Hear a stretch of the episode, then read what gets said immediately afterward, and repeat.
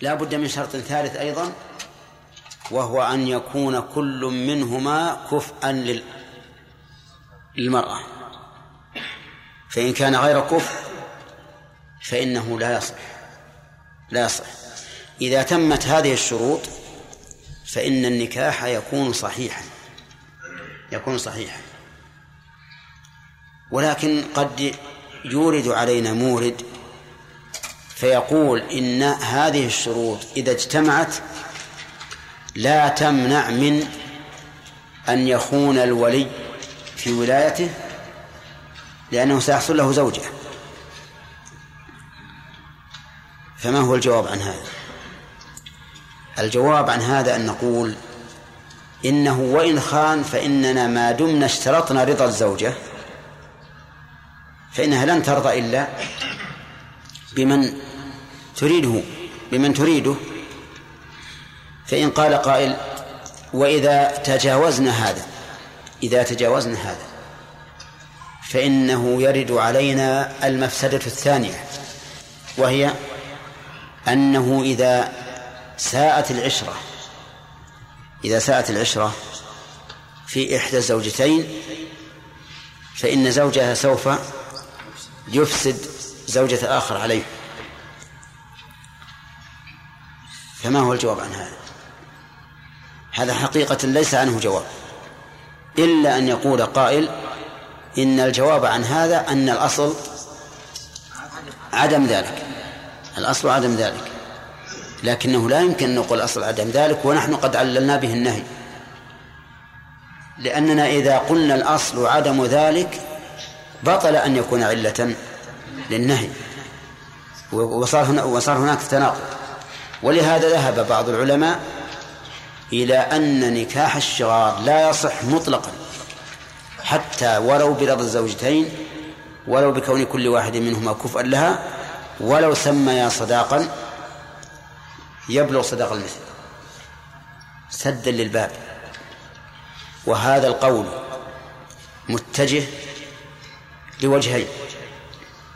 الوجه الأول ما ثبت في صحيح مسلم. عن رسول الله صلى الله عليه وسلم أنه قال لا شغار في الإسلام. لا شغار في الإسلام وهذا عام. والثاني أن أننا في عصر في عصرنا هذا يجب التحرز من فتح الباب. يجب التحرز من فتح الباب.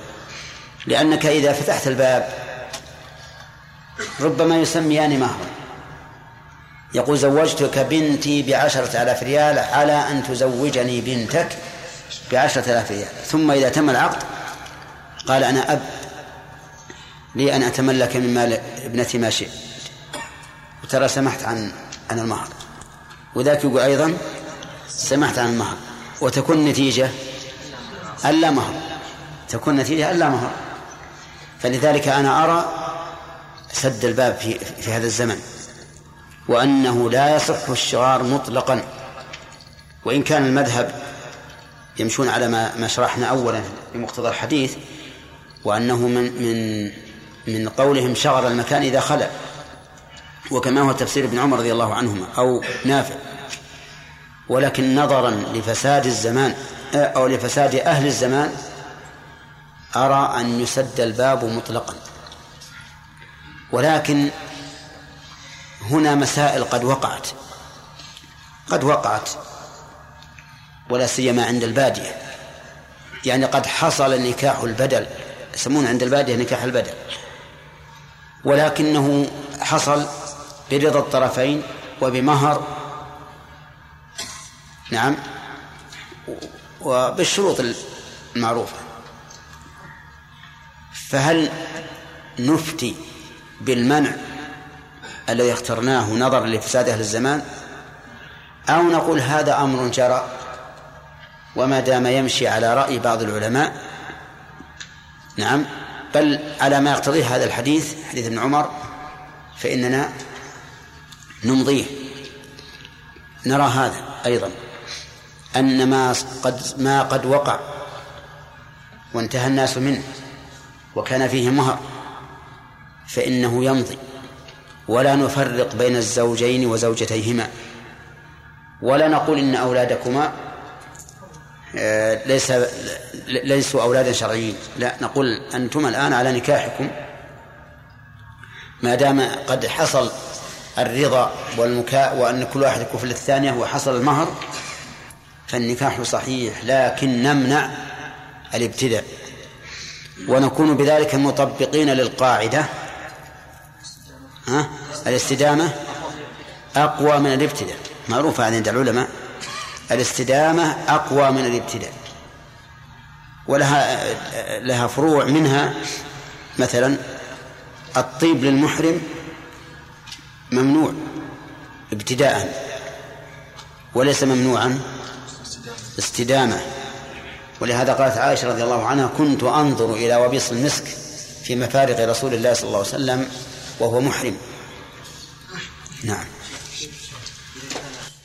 رجل له ابنتان والآخر له ولدان. ثم قال زوج زوج أولادي هاتين البنتين. وأنا إذا كان رجل له ابنتان وولد والآخر له ولدان وبنت. فاتفق على أن يزوج هذا ابنتيه لولدي هذا وابنة هذا للآخر. إن صارت اثنتان في مقابل واحد. وتم الصداق والاتفاق. هل يكون شغار هذا؟ هنا ولو كثر يعني العدد اختلف لا يمكن الآن مثل هذا له عنده بنت وولدان ولكن عنده ولد وابنتان. قال زوجتك بنتي زوجت ابنتيك زوجت ابنيك ابنتي على أن تزوج ابنتك ابني. هذا شرط لو قلنا ما يصح ما نقول يصح؟ يصح يبطل نكاح واحدة لأنها في مقابل الأخرى والثانية يبقى. لأن هذه في مقابل هذه. إذا كان أيهم نقرأ بينهم. شيخ شيخ. نعم. شيخ صلى الله عليك إن سمي صداق لإحدى المرأتين. نعم. أقول إن سمي صداق على إحدى المرأة لإحدى المرأتين. نعم. على المذهب هل يعد يعد شغار؟ إيه لابد من من تسمية المهر للثنتين للثنتين لابد إن لم يسمى لهما فهو شغار اللي يزوج الثاني يعني على انه يزوج ابنه يزوج فيه مهر فهل هذا يعتبر انه يعني صار السنتين والسنتين؟ حنا حنا ذكرنا الآن قلنا قلنا نرى منعه الآن لكن الذي صدر وانتهى إذا كان قد سمي لهما مهر وقد رضيت الزوجتان كل واحد منهما كفء الأخرى فلا بأس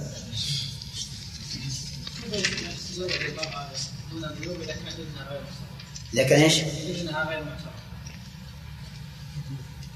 من قال من قال هذا؟ قلنا تو الصغيره يكون يعني انها غير معتبر أقول من قال تزوج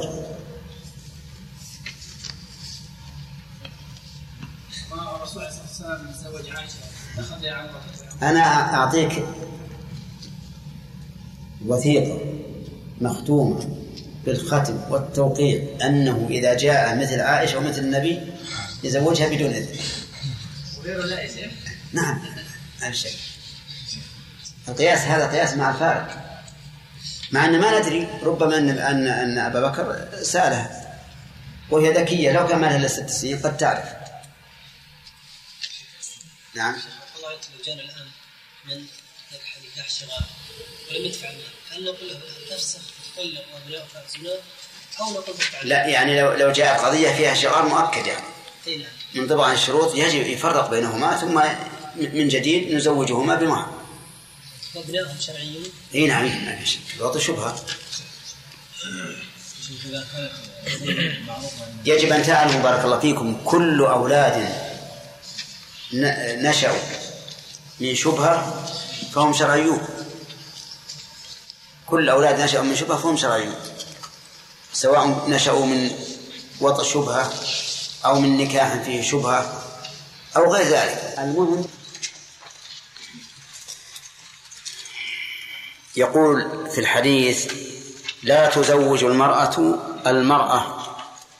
وما صورة ذلك؟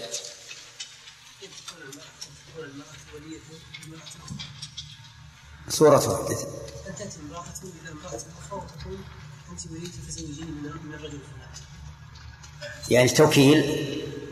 ها؟ يعني توكيل؟ نعم في الزواج يعني الصورة أن توكل امرأة أخرى أن توكل امرأة امرأة أخرى في تزويجها. طيب. الصورة الثانية نعم. تزوج مثلا الأم تزوج ابنتها نعم. أحسنت. قياسا على تزويج الأب لابنته. نعم. طيب. لو لو فعلت يا خالد لو زوجت الأم ابنتها فما حكم النكاح؟ ما يصح النكاح. لا يصح؟ لا ما يصح. الدليل؟ قول النبي صلى الله عليه وسلم لا تزوج المرأة المرأة. نهي. نهي. أليس يمكن أن ينهى عن الشيء ويبقى صحيحا كما قال الرسول صلى الله عليه وسلم لا يبيع الرجل على بيع أخيه فإن الرجل إذا باع على بيع أخيه كان البيع صحيحا. لكن أثبت النبي عليه الصلاة والسلام بأنه أي امرأة تز- تزوجت بغير وليها فنكاحها باطل والمرأة لا يصح لا تصح ولايتها في النكاح نعم. فلم تبقى إلا ولاية الرجل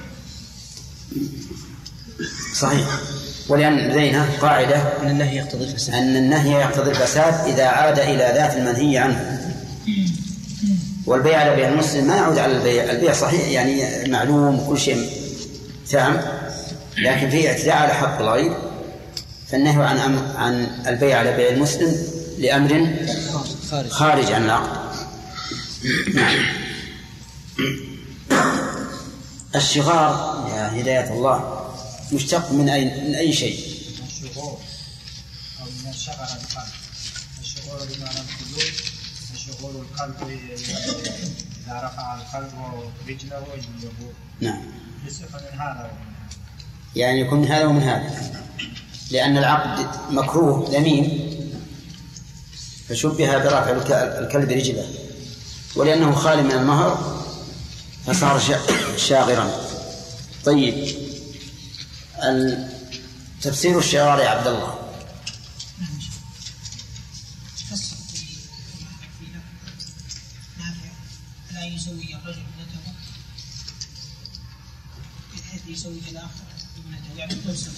وليس بينهما صلاة طيب إذا كان من كلام نافع هل فيه قول إنه من كلام ابن عمر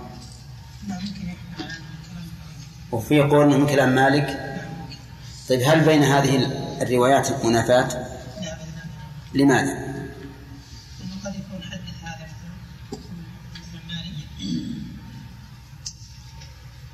مالك إيه.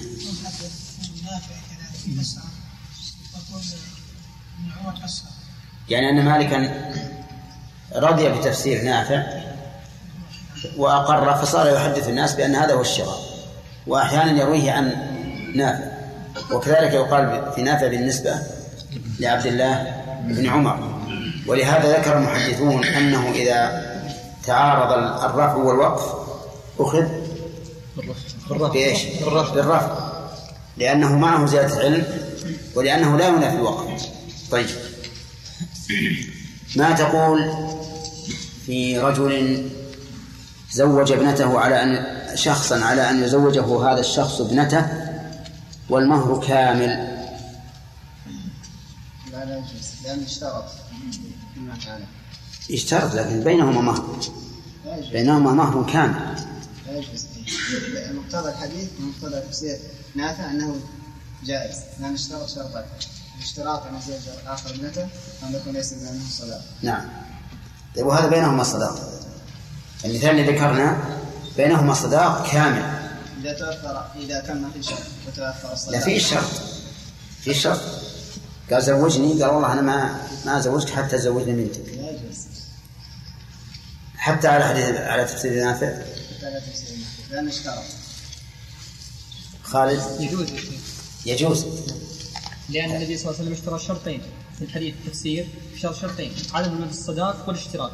نعم. الصداق موجود في المثال هذا. فإذا وجد الصداق؟ صح. صح. على المذهب. فهمت؟ ولأن ال- الاشتقاق يدل عليه. لأنه من شغر المكان إذا خلا عرفت؟ طيب. في قول آخر نعم. أنه لا يجوز. نعم. لو أننا في زمان يجب من وما ثبت في صحيح مسلم قول صلى الله عليه وسلم لا في الإسلام وهذا عام. نعم. أحسنت. ولكن ذكرنا من من حيث الحكم أنه لو عرضت علينا قضية فيها اشتراط ولكن المهر تام والرضا من الزوجين حاصل وكل من الزوجين كفر فإننا لا نفسخ العقد نمضي العقد لأنه يفرق بين الابتداء والاستدامة. وهذه مسألة ينبغي للمفتي أن يلاحظها. ينبغي للمفتي أن يلاحظ الفرق بين الابتداء والاستدامة. الابتداء نحتاط فيه ونتجنب ما يمكن أن يكون سببا للإشكال. وأما الاستدامة فإننا لا نبطل شيئا إلا بدليل بدليل أقوى من الاستدامة. لماذا؟ لأن الذي حصل حصل على أنه صحيح. حصل على أنه صحيح. فلا يمكن أن نبطل هذا الذي حصل على أنه صحيح إلا بدليل قوي. يمكن فصم عراء هذا الذي آه، عقد. وهذه مسألة تنفعك في كثير من المسائل. كثير مثلا الوضوء للطواف. الصحيح أنه ليس بشرط. وأن الإنسان لو لو طاف بلا وضوء فطوافه صحيح. لأنه ليس هناك دليل على اشتراط الطهارة للطواف. لكن إذا أردنا أن نفتي شخصا يريد أن يطوف الآن ماذا نقول له؟ توضأ ثم طف. نقول توضأ ثم طف. حتى لا تعرض نفسك للخطر. لكن إنسان جاءنا يقول أنا طفت. على غير وضوء. ناسيا. أو أحدثت في أثناء الطواف من أجل الزحام. أو لأي سبب. لا يمكن أن نقول أعد أعد الطواف. لأن الطواف انتهى. وليس هناك دليل على اشتراط الوضوء. حتى نقول إن طوافك باطل فعليك أن تعيده. فمثل هذه المسائل مفيدة للإنسان. أنه إذا كان الشيء سيفعل ابتداء فباب الاحتياط أولى. باب الاحتياط أولى لا سيما مع قوة الخلاف. وإذا لم ي... وإذا كان قد مضى فإن الاحتياط أن تبقي الشيء على ما كان عليه لأن لأن الأصل الصحة حتى يقوم دليل بين على على الفساد. نعم. قال وعن ابن عباس رضي الله عنهما. هذا مبتدأ درس الليلة. نعم. الفوائد منين من من حديث نافع. نعم. يقول عن نافع عن ابن عمر رضي الله عنهما قال نهى رسول الله صلى الله عليه وسلم عن الشغار. يستفاد من هذا الحديث تحريم نكاح الشغار. ودليله النهي والأصل في النهي التحريم. الأصل في النهي التحريم. لأن الله يقول يا أيها الذين آمنوا أطيعوا الله وأطيعوا الرسول. ويقول يا أيها الذين آمنوا استجيبوا لله وللرسول إذا دعاكم لما يحييكم واعلموا أن الله يحول بين المرء وقلبه. والآيات في هذا المعنى كثيرة. ومن فوائد الحديث أنه لو عقد نكاح الشغار فإنه لا يصح. فإنه لا يصح. لماذا؟ لأنه منهي عنه. ولو صححنا المنهي عنه لكان في ذلك مضادة لله ورسوله. لأن الذي نهى الله عنه ورسوله يراد منه إيش؟ اجتنابه. والقضاء عليه فإذا صححناه فهذا إثبات له وإبقاء عليه.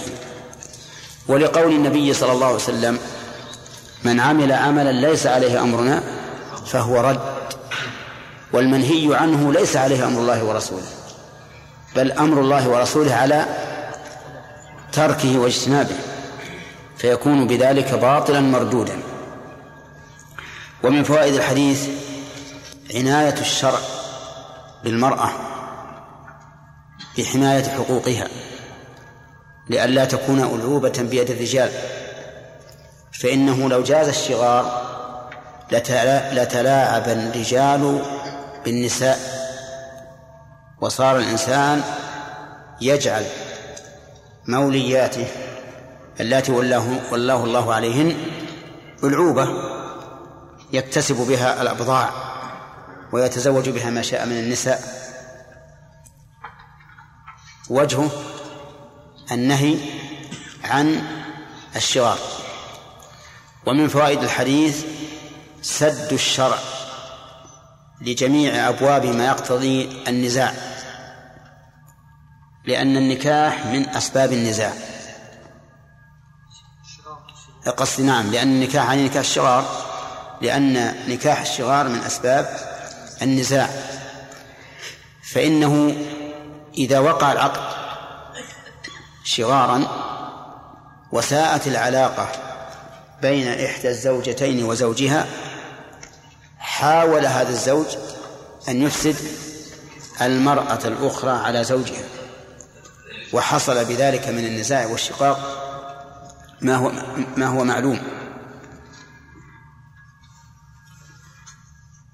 هذه فوائد الحديث الظاهرة وربما عند التأمل تجد فوائد أخرى. طيب. قال وعن ابن عباس رضي الله عنهما أن جارية بكرا أتت النبي صلى الله عليه وسلم فذكرت أن أباها زوجها وهي كارهة فخيرها رسول الله صلى الله عليه وسلم. رواه أحمد وأبو داود وابن ماجه. وأعد وأعل بالإرسال. نعم. انتبه يا ولد انتبه.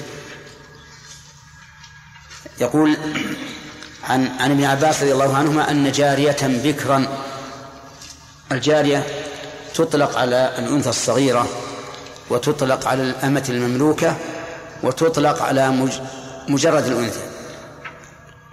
فلها إطلاقات بحسب السياق ولكن الأكثر أن الجواري النساء الصغار. نعم يقول جارية بكرا هذا عطف بيان. يبين أن هذه الجارية بكرا ليست ثيبا أتت النبي صلى الله عليه وسلم فذكرت أن أباها زوجها وهي كارهة. زوجها وهي كارهة. الجملة هنا حال. يعني والحال أنها كارهة. لم ترضى الزواج أو لم ترضى الزوج.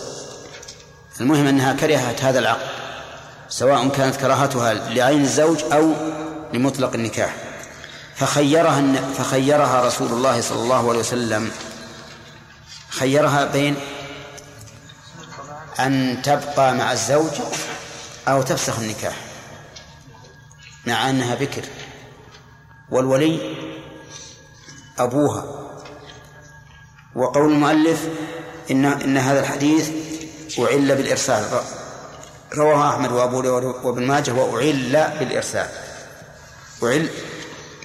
العلة وصف خفي. لا يطلع عليه إلا جهابذة العلماء. يوجب القدح في الحديث.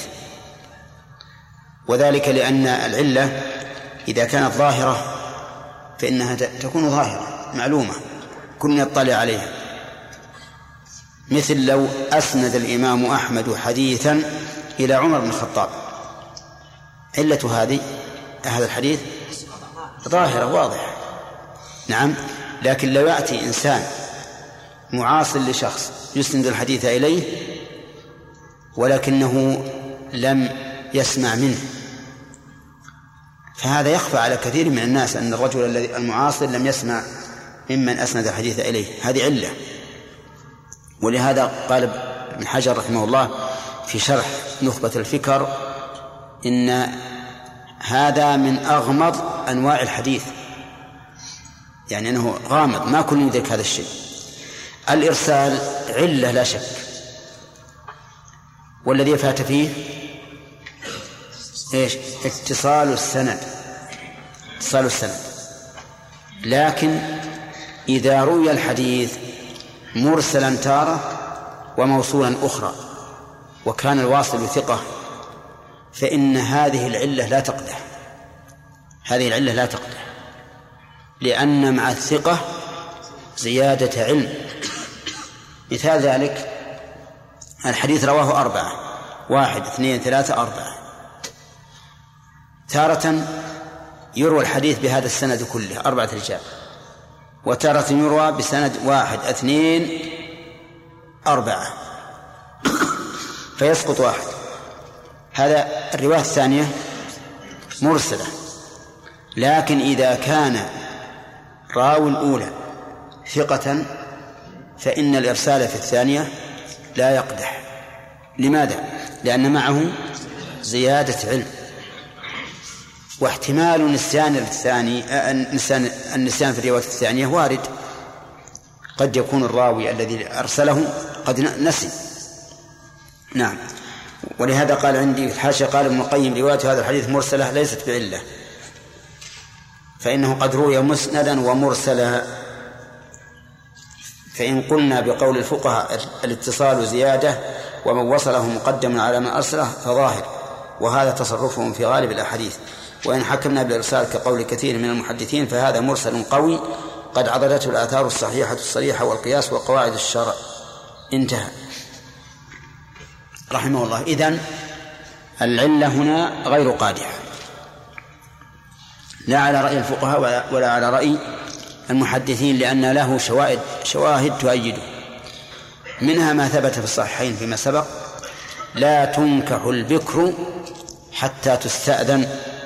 وفي رواية لمسلم صريحة البكر يستأذنها أبوها.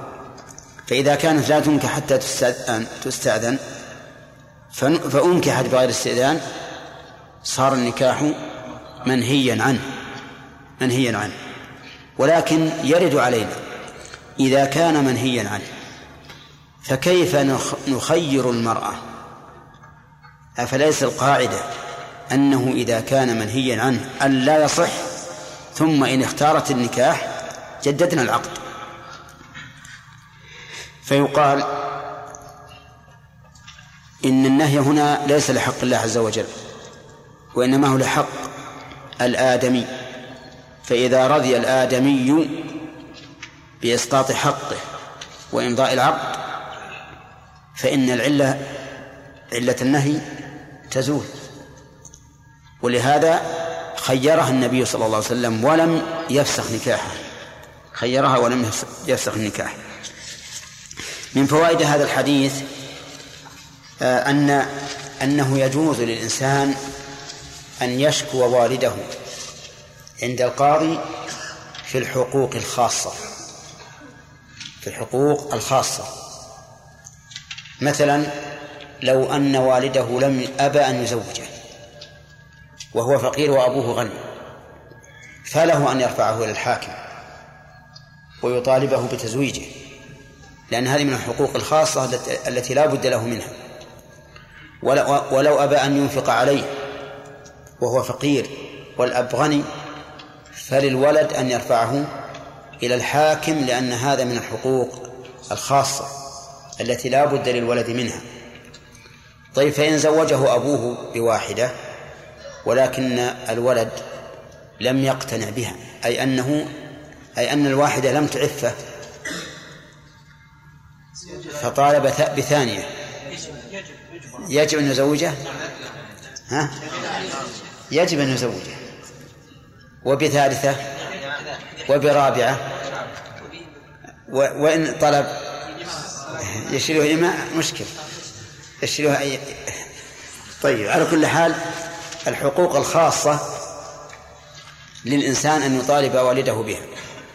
أما ما لا يختص به بذات الشخص كالديون مثلا فإنه لا يطالبه بها.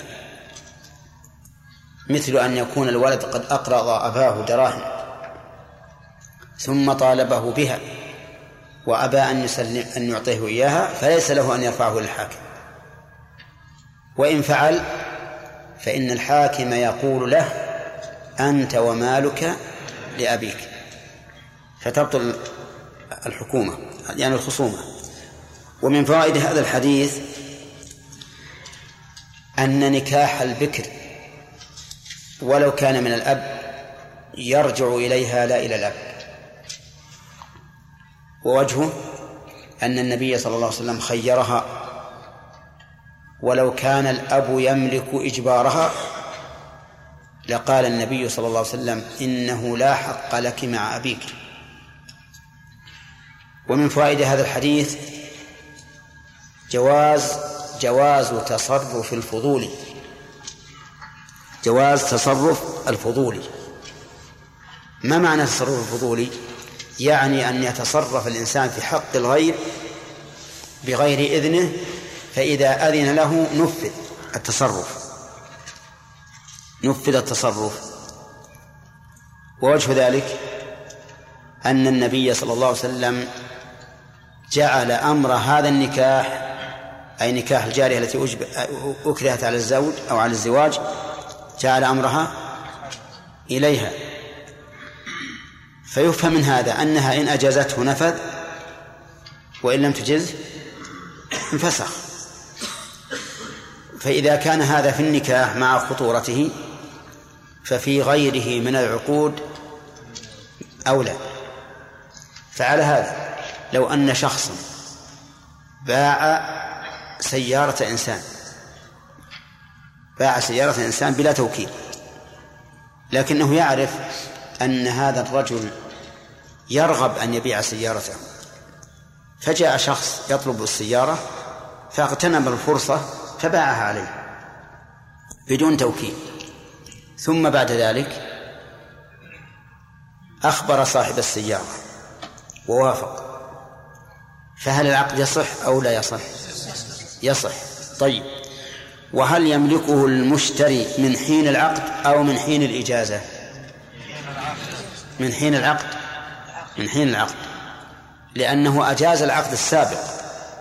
أجاز العقد السابق. وهذا يشبه من بعض الوجوه ما مر علينا في درس الصباح. ها؟ وهو إجازة الورثة للوصية أو قبول الموصى قبول الموصى له إذا قبل الموصى له الوصية بعد موت الموصي بمدة فهل ينسحب الملك على ما مضى؟ وتكون في ملك الموصى له من موت الموصي أو من قبول الموصى له. نعم. ذكرنا أن في هذا خلافا وأن الذي مات وأن الذي مشى عليه صاحب ذات المستقنع أن الملك يثبت من حين الموت. ينسحب الملك على ما ما قبل القبول وأن المذهب لا يثبت إلا بالقبول. نعم. نعم. ومن فوائد هذا الحديث أن الشريعة الإسلامية تأخذ للمظلوم حقه ولو كان على أقرب الناس إليه. وجهه أن النبي صلى الله عليه وسلم خير هذه المرأة التي تزوجها أبوها وهي كارهة لأن هذا ظلم لها من أظلم الظلم أن المرأة تزوج بشخص تكرهه لأن هذا الشخص سيبقى شريكها في البيت وفي الأولاد فكيف يمكن أن نجبرها على شخص لا تريده؟ يحصل على هذا عليها من الضرر والقلق النفسي وربما يصل أحيانا إلى حد الجنون. بعض النساء تحاول أن تحرق نفسها. أو أن تقتل نفسها من شدة ما وجدت من القهر ولا شك أن هذا من من, من الاعتداء والظلم والشرع يرفع الظلم عن المظلوم ولو كان من إيش؟ من أقرب الناس إليه. قال وعن الحسن عن سمرة رضي الله عنه عن النبي صلى الله عليه وسلم قال أيما أيما امرأة زوجها وليان فهي للأول منهما رواه أحمد والأربعة وحسنه الترمذي نعم. أيما امرأة هذه الجملة شرطية فعل الشرط زوجها وجوابه فهي للأول منهما منهما أي من الزوجين. طيب. وذلك لأن عقد الولي الثاني ورد على امرأة متزوجة فلم يصح.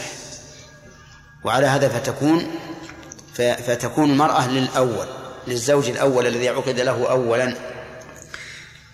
والمثال واضح. امرأة لها أخوان.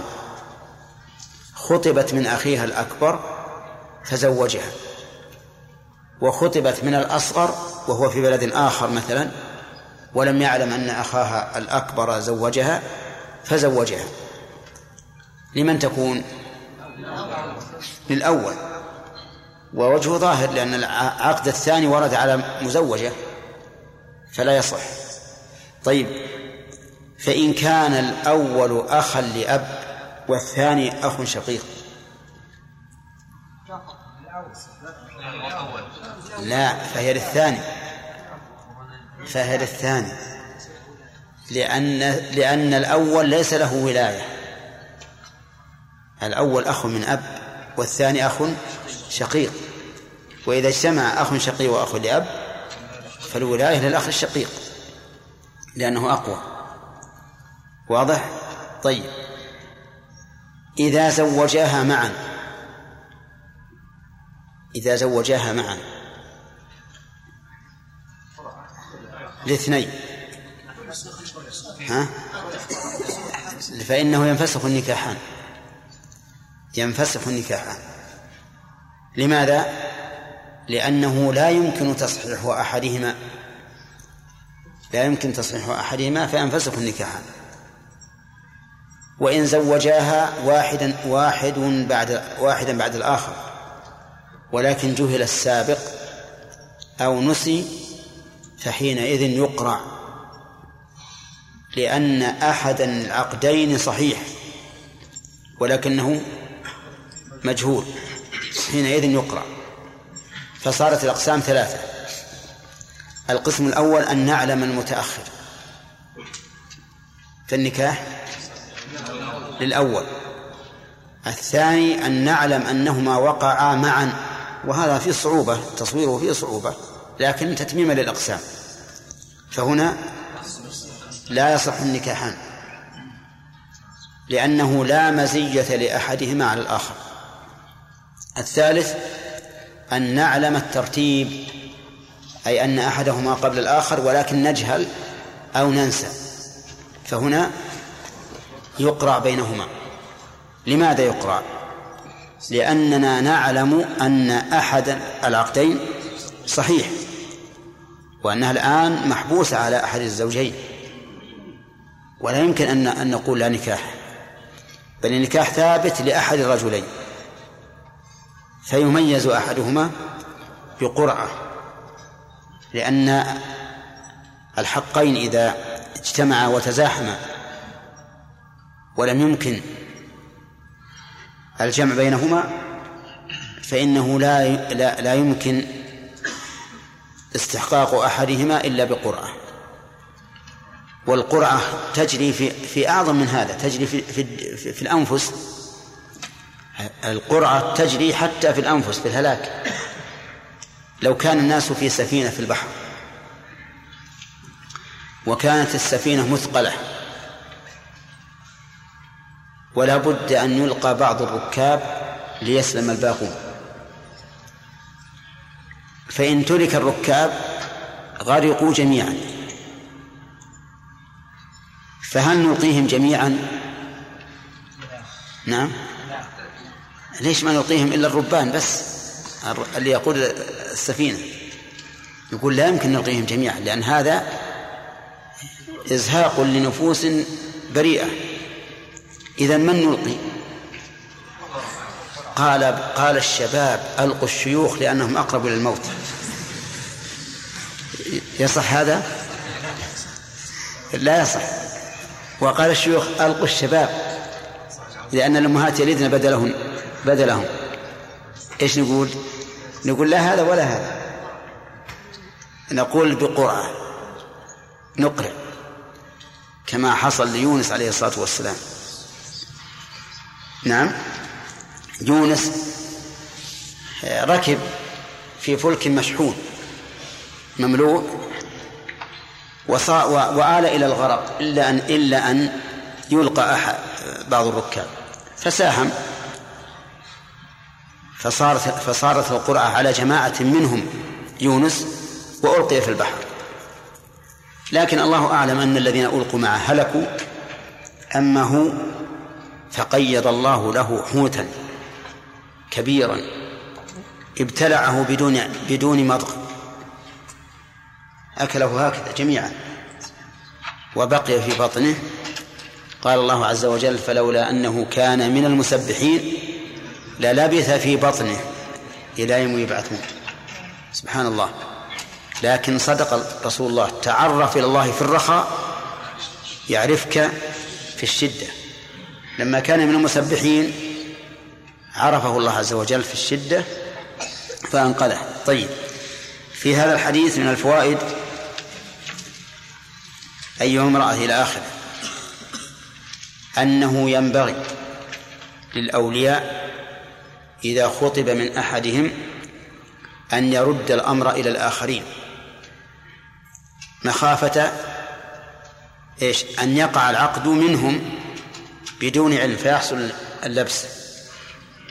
وفيه أيضا من فوائد الحديث أنه إذا عقد أحد الأولياء قبل الثاني فالحكم من- لمن؟ للأول. ولكن لا بد أن يكون كل واحد منهما وليا. أما لو كان السابق غير ولي ولكنه ابن عم أو أخ لأب مع أخ شقيق أو ما أشبه ذلك فلا عبرة بعقده. ومنها اعتبار الأسبقية اعتبار الأسبقية في الدين الإسلامي. ولهذا أمر النبي عليه الصلاة والسلام من دعاه اثنان أن يجيب من؟ أسبقهما أن يجيب أسبقهما. فالأولية لها مزية في الدين الإسلامي وقد تكون الآخرية أفضل أو أو أحق أو أولى. المهم الأصل أن الأولوية لها الفضل. ثم قال وعن جابر رضي الله عنه قال قال رسول الله صلى الله عليه وسلم أيما عبد تزوج بغير إذن مواليه أو أهله أو هنا للشك فهو عاهر رواه أحمد وأبو داود والترمذي وصححه وكذلك ابن حبان. على هذا؟ نعم. لماذا ما يقال إذا زوجها وليان وجهل السابق. إيش؟ إذا زوجها المرأة وليان نعم. وجهلنا السابق منهما آه، تخير المرأة. تخير. ما يمكن تخير لأن قد تختار الثاني. تختار الثاني. يعني يكون هذا برضاها يعني. لا ما هو هي راضية هي. هي راضية لكن نسيت مع أوليائها أو جهلت. نعم. أحسن الله إليك قلنا أن تخيير النبي صلى الله عليه وسلم للجارية فرع عن صحة النكاح. عن صحة نكاحها. نعم لا مخير يعني يدل يدل على الصحة. يدل على نعم الصحة. نعم. قلنا كيف يدل على الصحة؟ لأنها أصل للذي يسقط حقه له يسقط حقه. كيف؟ أقول قلنا يعني كيف يصح النكاح وهي مكرهة؟ قلنا لأن الآدمي قد يسقط حقه. لأن هذا حق آدم. أي. نعم. لكن أحسن الله هي ظاهر في أنها لم تسقط حقها تأتي إلى النبي صلى الله عليه وسلم تشتكي فهي لم تسقط حقها لكن لما خيرها لما خيرها لو اختارت البقاء حين ما ندري أن الحديث هل هل إنها اختارت البقاء أو لا لأن في حديث آخر أن الرسول لما خيرها قالت لا أنا أريد البقاء مع الزوج لكني أردت أن يعرف النساء أن أمرهن بأيديهن. لكن أحسن الله أما هذا الحديث ما في شيء. الخيار وقع بعد يعني نعم. بعد الإكراه وبعد الشكوى. نعم نعم. فكيف يصح النكاح؟ ثم ثم لما خيرها. أرأيت لو اختارت أن أن تبقى؟ آه. نقول ما يعني نعقد النكاح من جديد؟ لا ما هو بظاهر الحديث. ظاهر الحديث أن أنها أنه لو خيرها بقيت. نعم. زوجها وهي كارهة. نعم. ذكرنا إما كارهة للزوج أو للعقد. نعم. لو كرهت الآن المرأة الزواج بسلب الدراسة. نعم. غير من الأسباب التي يحتج بها النساء الآن. في تأخير الزواج. نعم. ورافعت أباها يعني في هذه القضية. هل يقبل قولها أو تقبل حجتها في الصراحة؟ إي نعم. ولكن لاحظوا أيضا هذه مسألة يجب التنبه لها لو ادعت أنها مكرهة بعد الدخول. لو ادعت أنها مكرهة بعد الدخول فالفقهاء يقولون لا تقبل إلا ببينة. ولو ادعت أنها مكرهة قبل الدخول فإن قولها يقبل.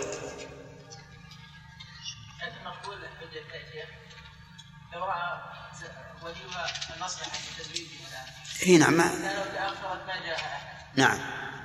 على كل حال يق- يقنعها ويقول لها أنت إن تأخرت ما جاك أحد.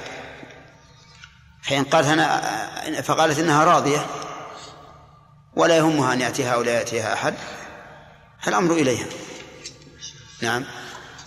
الآن كثير من الآباء يزوجون بناتهم بالقوه يعني بدون وضاح ثم بعد ذلك يعني ترضى. ترضى نعم نعم. فهل نقول النكاح الآن صحيح؟ هذا ينبني على حديث ابن عباس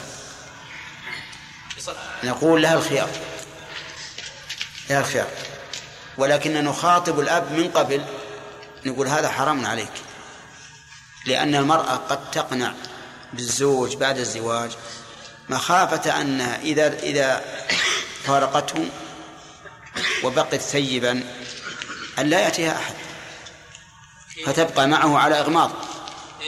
يعني وتقول أخف الضررين نعم. أقول إذا جاء أبناء يمكن تقبل البقاء. لا بل قبل أن أن يأتي أبناء. بل ربما تقبل بمجرد أول ليلة. لأن إذا إذا تحولت إلى ثيب ما كل يقبلها. يعني يكون صحيح إي نعم. يكون صحيح لكن ما لم تكن كارهة. ما لم تبقى على كرهها. نعم. شيخ حسن الله إليكم كيف تكون هذه الصورة في تزويج ولي أنا ما رأيتك. أنا أشير لعبد الرحمن. الأعمال بالنيات. نعم. كم السؤال؟ ها؟ كم السؤال؟ أسقطت حقك؟ لا ما أصدق. طيب كمل كيف تكون هذه الصورة؟ جزاكم الله خير. في زوج وليان. آه، معا. واحدة نعم. معا. مع أن لابد من استئمارها واستئذانها نعم. هذه ما هي مشكلة. كل واحد منهم مستأذن كيف- وقالت لا بأس. كيف تقول للثاني الأول استأذني في قف ربما انه ربما إنه استأذنه تظن إن انه مشاور أخاه. ومتفقين على الثاني. ربما تظن هذا الظن. وبعض النساء يكون عنده غفلة. ما تقول مثلا ان ان ان, إن أخوي قد خطبني بالنسبة قد خطبني لشخص آخر. هي ما هي مشكلة مسألة المشكل كيف يقع العقد العقدان معا لشخصين. هذه هي المشكلة لكن تتصور هي عقلا غير مستحيلة. بحيث مثلا يكون كل واحد منهم في مكان. فيقول مثلا أحدهما زوجتك ويقول قبلت والثاني كذلك في في لحظة واحدة في لحظة واحدة. يمكن. لكن هذا صعب إدراكه نعم.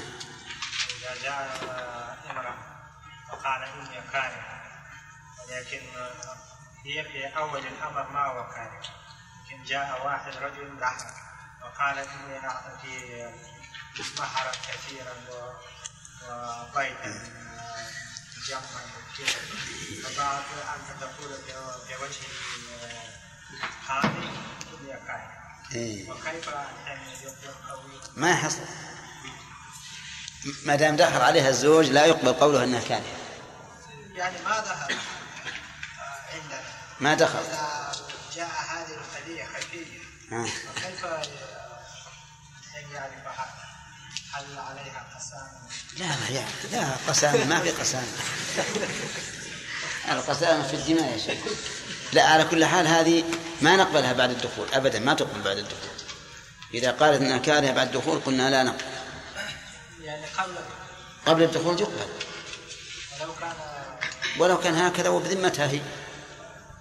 بذمتها هي. أول الأمر راضي اي نعم لا. هو إذا صار راضي إذا كان عنده شهود الولي أنها راضية فلا يمكن تدعي فيما بعد أنها لم ترضى نعم. في السفينة الذي تخيف أن تغرق وقلنا يجرى القرعة ويرمى بعضهم. نعم. ما يعني ذكرنا في المكره أنه لا يحل له أن يقتل من أكره على قتله لأن في استبقاء لنفسه يعني مقابل يعني زهاق إيه هذا ما ما ما, ما قتله. ما راحوا يقذفون مثلا ناس معينين بدون قرعة أما نعم لو قالوا والله أنتم اللي قريبين لل- لل- للبحر نعم اقذفوهم في البحر. هذول قريبين هذول على الجدار اللي لما البحر. نعم. أقصد يعني شيخ سيقتلون غيرهم لا لا لا. القرعة قد تكون على زيد أو على عمرو. ما هو على شيء معين. يعني يشترط رضا ها؟ يشترط يشترط رضا جميع ما في السفينة. لا لا. حتى وإن لم يرضوا لابد يكون الولي على السفينة يجبرهم. يمكن كلهم يقول ما نرضى نخاف تسقط علينا. طيب أنت إذا خفت تسقط عليك الآن وخفت من الموت. تغرق السفينة وتموت أنت وغيرك. وربما لا تقع القرعة عليك وتسلم. المصالح مقدمة. نعم. حديث أي. امرأة زوجها ولي أي هذه فيها خلاف المحدثين. فيها خلاف المحدثين. وأكثر والمحققون من المحدثين يرون أن أنه متصل. ما تقول في امرأة زوجها عمها ثم زوجها أخوها بعده؟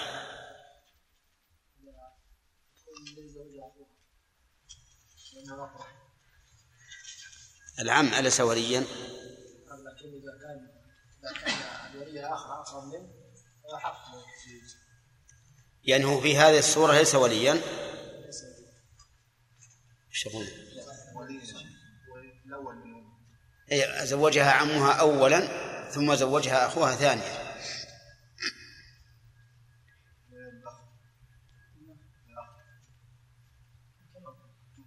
كما قال؟ طيب العم ليس وليا. نرد عليك أنت. ها؟ طيب إذن. الحديث أيما امرأة زوجها وليا. هو مع وجود الأخ ليس بولي. هذا الجواب. طيب. يا هداية الله. امرأة زوجها أخوها من أبيها ثم زوجها أخوها الشقيق من بعده.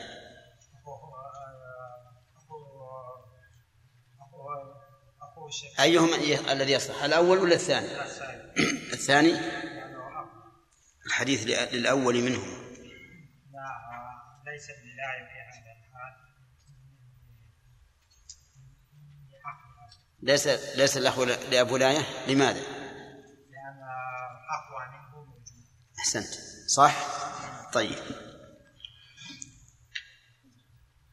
زوجها وليان وجهل الأول. أحمد. وجهل الأول. كيف يقرأ نعم. يقرأ بينهم. طيب زوجها وليان في آن واحد. فالعقدان باطلان؟ تمام. بسم الله الرحمن الرحيم. نأخذ درس الجديد قال عن جابر وأظن أخذناه لكن ما أدري كيف ما سمعتونا به. وعن جابر رضي الله عنه قال قال رسول الله صلى الله عليه وسلم أيما عبد تزوج بغير إذن مواليه أو أهله فهو عاهر أيما عبد تزوج. أي هذه شرطية؟ وما زائدة للتوكيد. وتزوج فعل الشرط وجملة فهو عاهر. جواب الشرط. وقوله بغير إذن مواليه الموالي هم الذين أعتقوه. في الأصل وقد يطلق المولى على المالك. قد يطلق المولى على المالك وهو المراد هنا. المراد المالك وذلك لأنه إذا أعتق ملك نفسه. لكن ما دام مملو- مملوكا فالأمر لسيده. قال الله تعالى وأنكحوا الأيام منكم والصالحين من عبادكم وإمائكم.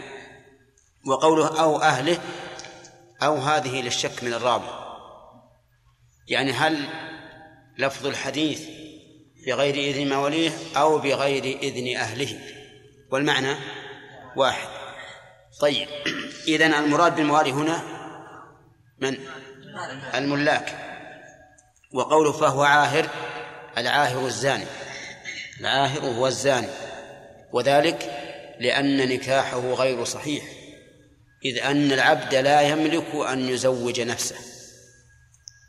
ودليل ذلك في القرآن قوله تعالى وأنكحوا الأيام منكم والصالحين من عبادكم وإمائكم. من عبادكم جمع عبد وهو الذكر المملوك.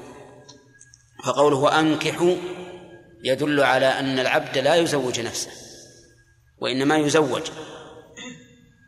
فهو كقول فهو كالأيم الأيم الأنثى التي مات عنها زوجها أو أو فارقها لا تنكح نفسه ينكحها من؟ وليها. إذن فتزوج العبد بغير إذن مواليه أي بغير إذن سياده كتزوج المرأة بغير ولي. طيب يستفاد من هذا الحديث أنه يشترط لصحة نكاح العبد أن يأذن سيده أن يأذن سيده. طيب إذا أذن فهل هو يزوج نفسه أو لا بد أن يزوجه السيد؟ نقول ظاهر الحديث أنه إذا أذن فله أن يزوج نفسه. بخلاف المرأة لو أذن لها وليها أن تتزوج فليس لها أن تزوج نفسها. وذلك لأن المرأة ليست أهلا للعقد أصلا. بخلاف العبد فإنه أهل للعقد. ولذلك إذا عتق زوج نفسه. إذا عتق زوج نفسه. فعدم تزويج نفسه ما دام مملوكا لا لعدم الأهلية ولكن لوجود مانع وهو الملك. طيب إذن للسيد إذا أراد أن يزوج العبد طريقان الطريق الأول أن يقول ولي المرأة زوجت عبدك فلانا ابنتي فلانة. فيقول السيد قبلت النكاح لعبدي. يقيد ما يقول قبلت النكاح فقط قبلت النكاح لعبدي هذه صيغة الصيغة الثانية أن يقول السيد لعبده تزوج. فيقول ولي المرأة للعبد نفسه زوجتك بنتي فلانة فيقول العبد قبلت. طيب. ثم قال وعن أبي هريرة رضي الله عنه أن رسول الله صلى الله عليه وسلم قال لا يجمع بين المرأة وعمتها ولا بين المرأة وخالتها متفق عليه. لا يجمع لا نافية ولكن هذا النفي بمعنى النهي. أي لا تجمع بين المرأة وعمتها يعني في النكاح. لأن المرأة في هذه الحال تكون بنت أخ الأخرى. ولا بين المرأة وخالتها لأنها تكون بنت أختها. فلا يجمع بين المرأة وعمتها ولا بين المرأة وخالتها. هل نقول في هذه الحال إن المحر إن عمة الزوجة حرام وخالة الزوجة حرام على الزوج؟ يعبر بعض العلماء بذلك فيقول هذا حرام ولكنه تحريم إلى أمد إلى أمد. ولكن الصحيح أنه أنها ليست حراما إنما الحرام الجمع. نقول هكذا اتباعا للفظ القرآن والسنة. ففي القرآن وأن تجمعوا بين الأختين ولم يقل وحرمت عليكم أخوات نسائكم. وفي السنة لا يجمع بين المرأة وخالتها ولا بين المرأة وعمتها ولا يقل حرمت عليكم عمات نسائكم وخالات نسائكم. والمحافظة على اللفظ الذي جاء بالقرآن والسنة لا يولد لا يولد إشكالا وما قاله الفقهاء رحمهم الله ولد إشكالا. فإن بعض الناس ظن أنها لما أنها أي أخت الزوجة أو عمتها أو خالتها لما كانت حراما فإنها تكون محرما. والذي ظن ذلك هو العامة. قالوا مثل أم الزوجة حرام على الزوج وهي محرم. إذن أخت الزوجة محرم إلى وقت معين.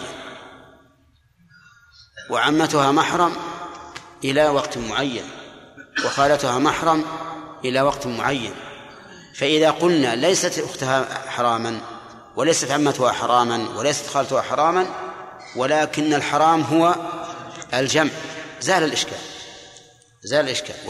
وصار توهم المحرمية يعني لا لا لا, لا ليس بوارد. صار توهم المحرمية غير وارد. إذا فالمحرم الجمع. طيب. إذا ضممنا هذا الحديث إلى الآية الكريمة صار النساء اللاتي يحرم الجمع بينهن ثلاثة الأخت أخت الزوجة وعمتها وخالتها فقط. وهذا يسير جدا. هذا يسير جدا. واضح؟ طيب. إذا قال قائل هل مثل ذلك أختها من الرضاع عمتها من الرضاع خالتها من الرضاع؟ فالجواب نعم. لقول النبي صلى الله عليه وسلم يحرم من الرضاع ما يحرم من النسب. فإذا حرم الجمع بين الأختين من النسب حرم الجمع بينهما من الرضاع. وإذا حرم الجمع بين المرأة وعمتها من النسب حرم الجمع بينها وبين عمتها من الرضاع. وإذا حرم الجمع بين المرأة وخالتها من النسب حرم الجمع بينها وبين خالتها من الرضاع. خلافا لما ذهب إليه الشيخ الإسلام رحمه الله من أن أخت الزوجة من الرضاع وعمتها وخالتها لا يحرم الجمع بينهن وبين الزوجة. لأن عموم الحديث يحرم من الرضاع ما يحرم من النسب تدخل في هذه الصورة. تدخل في هذه الصورة. فإنه إنما حرم الجمع بين الأختين من أجل بين الأختين من أجل النسب. إذن يحرم الجمع بين الأختين من أجل الرضاع كما حرم الجمع بينهما من أجل النسب. وكذلك يقال في المرأة وعمتها والمرأة وخالتها. طيب هل يجوز للإنسان أن يجمع بين زوجة رجل وبنتها من غيره من غير وبنته من غيرها. هل يجوز للرجل أن يجمع بين زوجة رجل وبنته من غيرها؟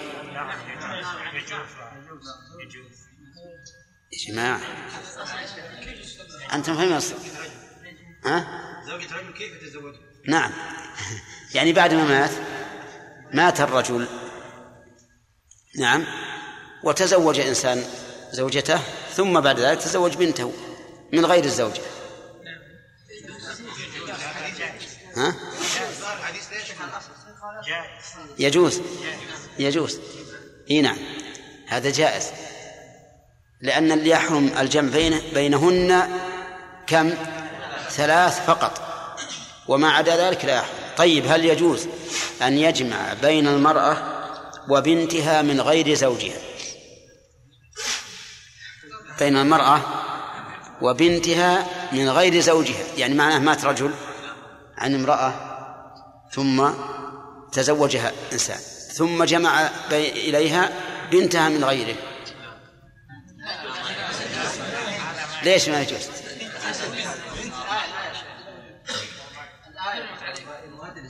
لأنها أنا أم أم امرأته. لأنها أم امرأته. وقد قال الله تعالى في المحرمات إلى الأبد وأمهات نسائكم. واضح؟ طيب. إذن بين زوجة الرجل وبنته من غيرها جائز. بين زوجة الرجل وابنتها من غيره لا يجوز. سبحان الله. فكروا. لا يجوز ولو نقصت الأصوات فالأول تقول لا يجوز بجزم. لكن نقصت. نعم لا يجوز ما في إشكال يا جماعة. لأن زوجة الرجل بنت من غيره هي أم زوجته. هل يجوز نكاح أم زوجة؟ حتى لو طلق البنت لو طلق البنت الآن أو ماتت لا يجوز أن يتزوج أمها. لأن محرمات بمجرد وأيضا إلى الأبد. إلى الأبد. طيب هذا الذي ذكر أحسن بكثير من قول العلماء أو بعض الفقهاء رحمهم الله. كل امرأتين يحرم الجمع بينه كل امرأتين لو قدرت إحداهما ذكرا والأخرى أنثى لم يحل أن يتزوجها لأجل النسب أو الرضاع لا لأجل الصهر ها؟ هذه العبارة. يعني يقول كل امرأتين. لا تكتبون لأن صعبة ما تفهم حتى كل امرأتين. لو قدر أن إحداهما ذكرا والأخرى أنثى لم يحل أن يتزوجها بنسب أو رضاع لا مصاهرة ها؟ هو صحيح لكن أيها أسهل هو اللفظ القرآني والنبوي؟ القرآني والنبوي أفضل بكثير. لأنه تقول الذي يحرم الجمع بينهن ثلاث. فقط المرأة وأختها والمرأة وعمتها والمرأة وخالتها. وانتهى. انتهى الوضع. فإذا سألك سائل هل يجوز أن يجمع بين زوجة إنسان وبنته من غيرها؟ تقول نعم. لأنه لا يدخل. لا يدخل الحديث. ومن هنا ننبه أنه ينبغي لنا أن نحافظ على الألفاظ الشرعية في مثل هذه المسائل. مثلا عند العامة يسمون زوجة الأب إيش؟ خالة. الآن لو تقول للعامة يجوز أن يجمع بين بنت الرجل وزوجته. بنت الرجل من غير من غير بنت الرجل وزوجته. قالوا خالة شلون يجوز؟ يجوز بينه وبين خالته؟ ها؟ إي نعم. أنا أقول إن الكلمات بالحقيقة قد تغير المعنى. قد تغير المعنى. ولهذا ربما يجي واحد يقول أبو الزو أبو الزوجة خال. أبو الزوجة خال. ثم يتكلم يقول هذا إنسان مات عن خاله وعمه. مشكلة. ولهذا نهى الرسول عليه الصلاة والسلام أن تسمى صلاة العشاء العتمة لأن هذه التسمية للأعراب. وقال إنها في كتاب الله العشاء فالمحافظة على الألفاظ الشرعية أولى. ثم قال المؤلف رحمه الله طيب لا يجمع إلى آخر. الآن الحديث يدل على تحريم الجمع بين المرأة وعمتها وبين المرأة وخالتها والصحيح أن ذلك يشمل الرضاع كما يشمل كما هو في النسب. طيب إذا وقع العقد على واحدة بعد الأخرى فأي العقدين يصح؟ الأول. الأول إذا وقع العقد عليهما جميعا فقال زوجتك ابنتي هاتين. يبطل العقد؟ أي نعم يبطل العقد لأنه لا يمكن تصحيح أحدهما. دون الأخرى. طيب ما الجواب عن قولي صاحب مدين لموسى؟ إني أريد أن أنكحك إحدى ابنتي هاتين. ما في جمع؟ إي نعم ما في جمع. يقول إحداهم لكن يرد عليه مسألة التعيين وقد أجبنا عنه فيما سبق. إحدى ابنتي. يقول لأن موسى عين من يريد منهما. عين ما يريد. فلا إشكال فيه. طيب. ثم قال وعن عثمان رضي الله عنه ها؟ هذا الفوائد. ما ما في فائدة. الفوائد تحريم الجمع بين المرأة وعمتها والجمع بين المرأة وخالتها. فإذا قال قائل لماذا؟ ما الحكمة؟ قلنا الحكمة لأن الجمع بين المرأتين يؤدي في الغالب إلى النزاع والشقاق. والعداوة والبغضاء من أجل غيرة النساء. هذا هو الغالب. فإذا كان كذلك فإنما نهى الشارع عنه لما يفضي إلى التقاطع. ليس بين بين المرأتين فقط حتى بين ذرية المرأتين. كل واحد يبغض خالته مشكل. هذا فيه إشكال. لذلك نهى الشرع عن هذا. قال وعن عثمان رضي الله عنه قال قال رسول الله صلى الله عليه وسلم لا ينكح المحرم لا ينكح لا ينكح المحرم ولا ينكح. وفي رواية له رواه مسلم. وفي رواية له أي لمسلم ولا يخطب وزاد ابن حبان ولا يخطب عليه.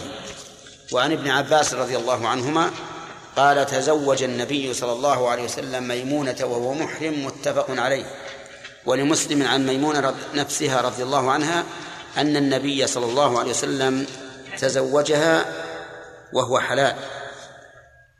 هذا الحديث بل هذا هذان الحديثان في حكم تزوج المحرم وتزويج المحرمة قال النبي عليه الصلاة والسلام لا ينكح المحرم. يعني لا يتزوج. وهذا يشمل المرأة والرجل. فالمرأة لا يجوز أن تنكح والرجل لا يجوز أن ينكح. وذلك لأن الإنسان إذا نكح وهو محرم فلا يخلو من حالين. إما أن يتعجل فيدخل بزوجته وهذا يؤدي إلى فساد النسك. وقد قال الله تعالى وأتموا الحج والعمرة لله. وإما أن يبقى قلبه معلقا بالزوجة. فيفسد عليه الإقبال على نسكه. ولهذا نهى النبي صلى الله عليه وسلم عن ذلك. كذلك ولا ينكح أي لا ينكح غيره. وهذا في الولي. فإذا كان الولي محرما فإنه لا يزوج موليته ولو كانت حلالا. ولو كان زوجها الذي تزوجها حلالا. وفي رواية له ولا يخطب. لا يخطب. يعني لا يتقدم لشخص يخطب موليته ابنته أو أخته. والحكمة في ذلك هو تعلق القلب وانشغاله بهذه الخطبة. طيب وقوله ولا يخطب عليه يعني المرأة إذا كانت محرمة فإنها لا تخطب. لا تخطب فنهى النبي عليه الصلاة والسلام عن عقد النكاح وعن وسائله وذرائعه. الوسائل والذرائع هي الخطبة والنكاح العقد. ففي هذا الحديث تحريم نكاح المحرم. يؤخذ من قوله آه لا ينكح وهو إن كان بالجزم فهو نهي صريح. وإن كان بالرفع فهو خبر بمعنى نفي بمعنى النهي. وظاهر الحديث أنه ما دام محرما فالنكاح غير صحيح حتى ولو بقي عليه التحلل الثاني. حتى ولو بقي عليه التحلل الثاني. مثاله رجل كان حاجا فرمى جمرة العقبة يوم العيد وحلق. حل التحلل الأول. هل يجوز أن يتزوج؟ نعم. ظاهر الحديث لا. ولكن القول الثاني في المذهب وهو اختيار الشيخ الإسلام أنه يجوز. وقال إن قوله المحرم ال هنا تفيد الكمال. يعني المحرم إحراما كاملا. وأما ما بعد التحلل الأول فإن المحرم النساء كما جاء في الحديث إذا رميتم وحلقتم حل لكم كل شيء إلا النساء إلا النساء. وهذا عقد وليس نساء نساء. فلهذا ذهب شيخ الإسلام رحمه الله وجماعة من العلماء وأظنه رواية عن أحمد. أنه يجوز عقد النكاح بعد التحلل الأول ولكن المشهور من المذهب أنه كالعقد قبل التحلل الأول.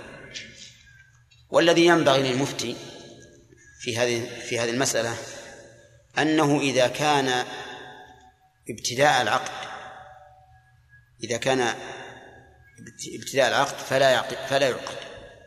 لكن لو فرض أن أحدا قد عقد أن أحدا قد عقد فهذا هو الذي ينبغي أن يقال بالقول الثاني لصعوبة تجديد العقد ولأنه ربما يكون هناك ذرية جاءوا من بعد.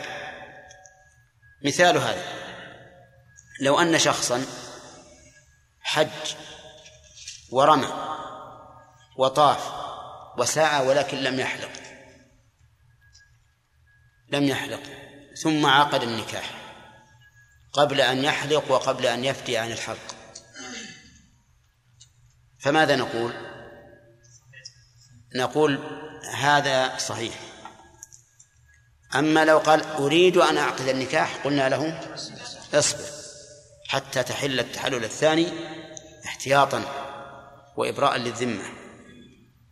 طيب من فوائد هذا الحديث أنه لا ينبغي للإنسان أن يأتي بما يشغله عن العبادة. أن يأتي بما يشغله عن العبادة.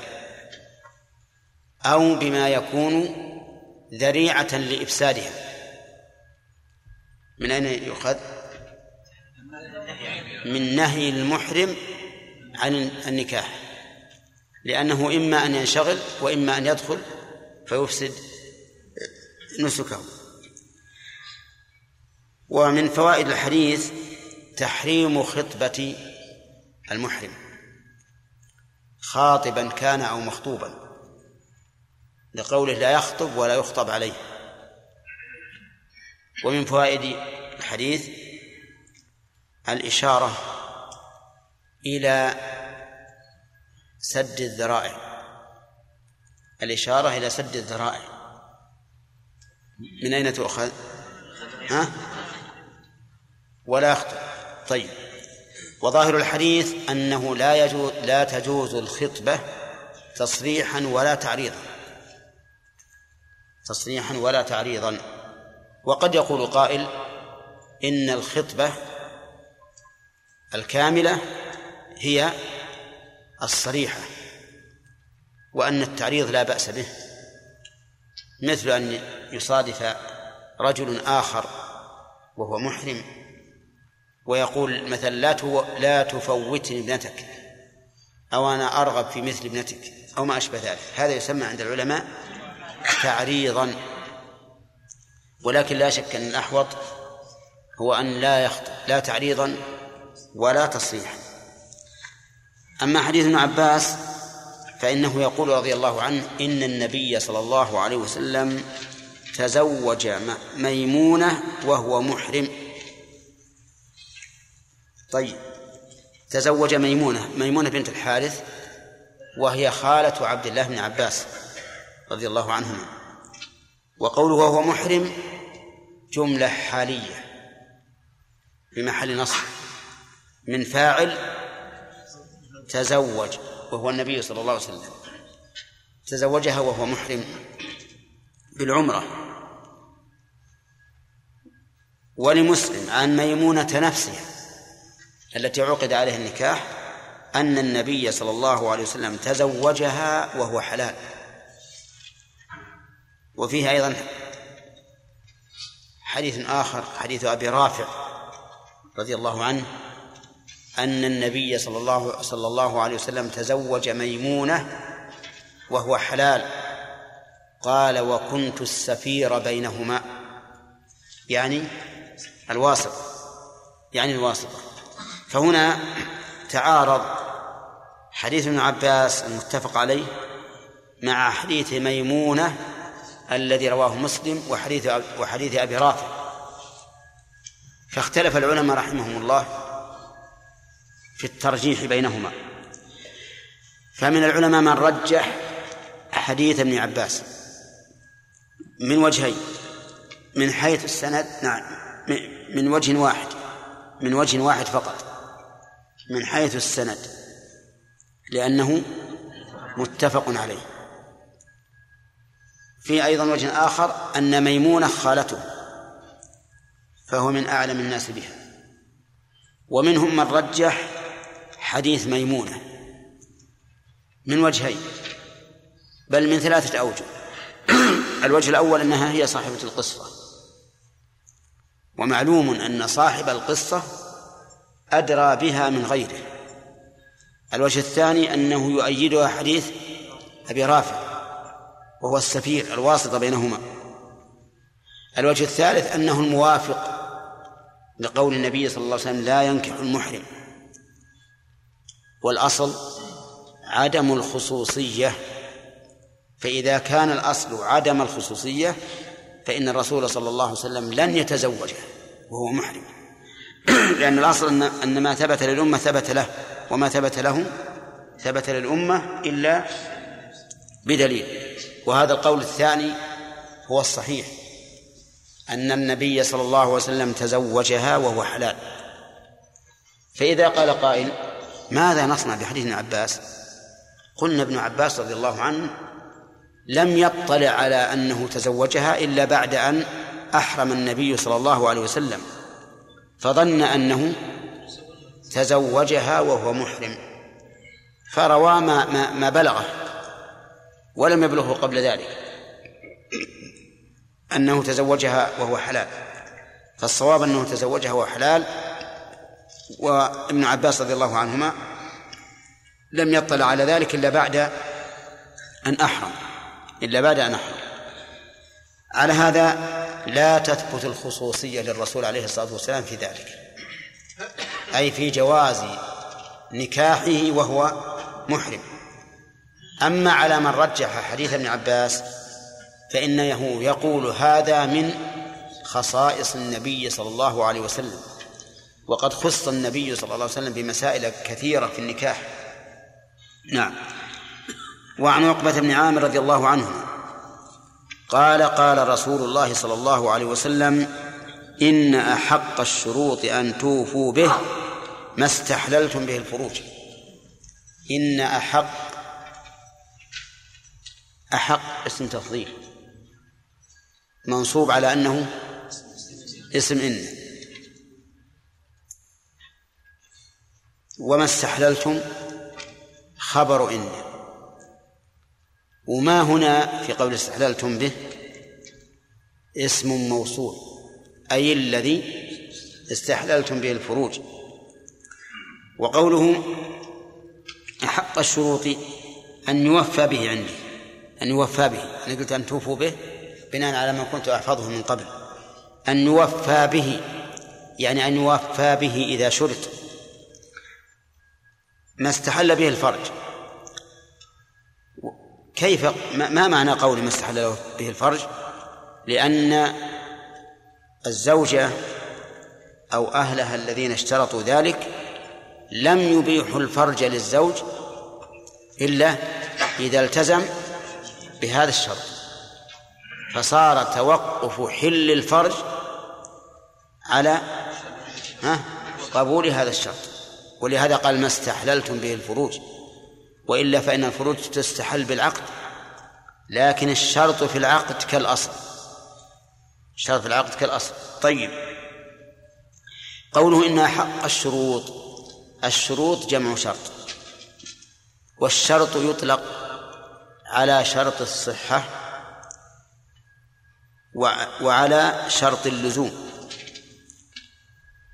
يعني فيه شروط للصحة.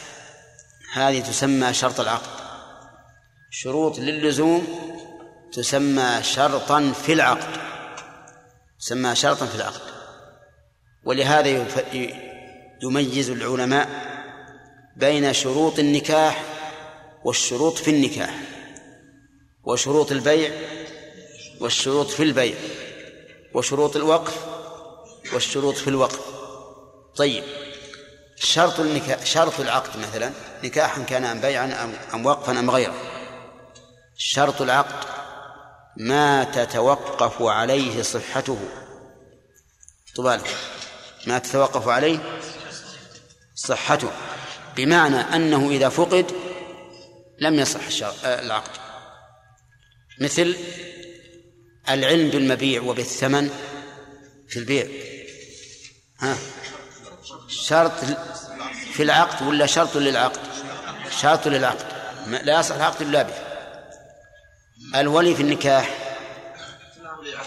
شرط للعقد. شرط للعقد. لا يصح العقد إلا به. طيب. الشروط في في العقد. الشروط في العقد شرط آه، ما يتوقف عليه لزومه. الشروط في العقد ما يتوقف عليها لزوم العقد. ما صحته. يعني يصح لكن لزومه أو الإلزام به يتوقف على الشرط. لكن لو فقد الوفاء بالشرط فالعقد صحيح.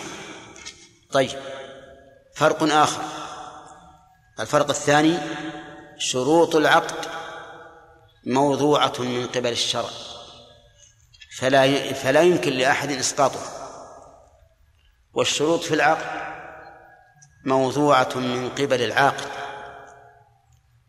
فلمن له الشرط أن يسقطه؟ عرفتم الفرق بينهما؟ طيب. قول الرسول صلى الله عليه وسلم إن أحق الشروط أن يوفى به. هل يريد شروط العقد أو الشروط في العقد؟ الثاني. يريد الثاني الشروط في العقد. والإنسان إذا شرط في العقد شروطا صارت هذه الشروط من أوصاف العقد. ودخلت في قوله تعالى يا أيها الذين آمنوا أوفوا بالعقود يعني أوفوا بأصلها ووصفها. ووصفها ما, ما, ما شروطه الشروط التي شرطت فيه. طيب. الإنسان يؤمر بالوفاء بالشروط في البيع. ولا لا؟ ها؟ والوفاء بها قيام بالحق الواجب عليه. فهل فهل يؤمر بالوفاء بالشروط في النكاح؟ الجواب نعم يؤمر أك- أكثر. يؤمر أكثر. نقول أحق الشروط أن توفوا به إلى آخره. ووجه كونه أحق الشروط أن الشروط في البيع. استح... يستحل بها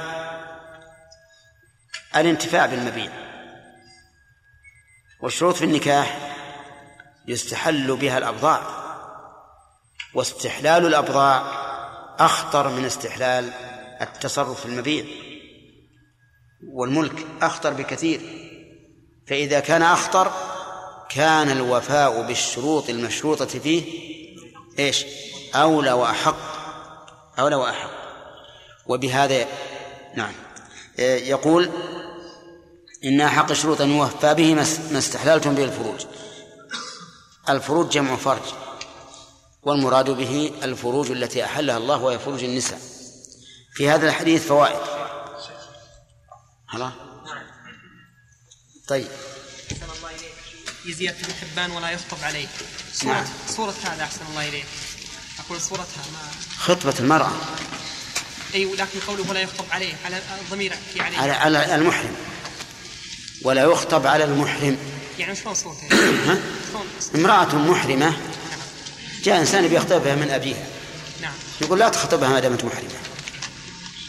أي لكن وين الخاطب الأول حتى لا يخطب عليه؟ لا خطب عليه معناه أنه وقعت الخطبة عليه.